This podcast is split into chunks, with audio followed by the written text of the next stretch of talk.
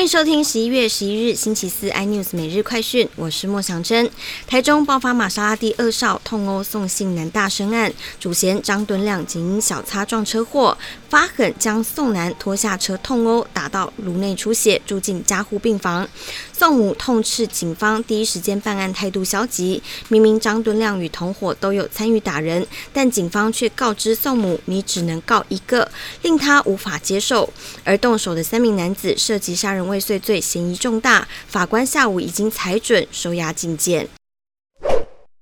网络疯传一段指挥官陈时中未戴口罩、脸红红嗨唱的四十六秒短片，不仅科技大厂真威集团董座郭台强在场，还有多位女子在场帮倒酒，遭质疑违反防疫规定，引发网络炸锅。陈时中回应，流传影片有日期错置之嫌，是假新闻。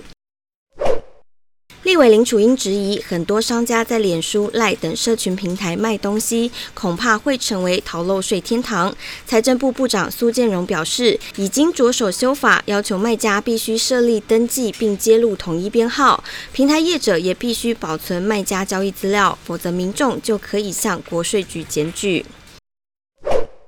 台积电前研发老将蒋尚义去年底被中芯国际延揽任副董事长。蒋尚义就任中芯不到一年时间，半导体供应链最新传出，近日已向中芯递出辞呈。辞任原因跟他当初去中芯推动发展后段封装技术小晶片或支持有关。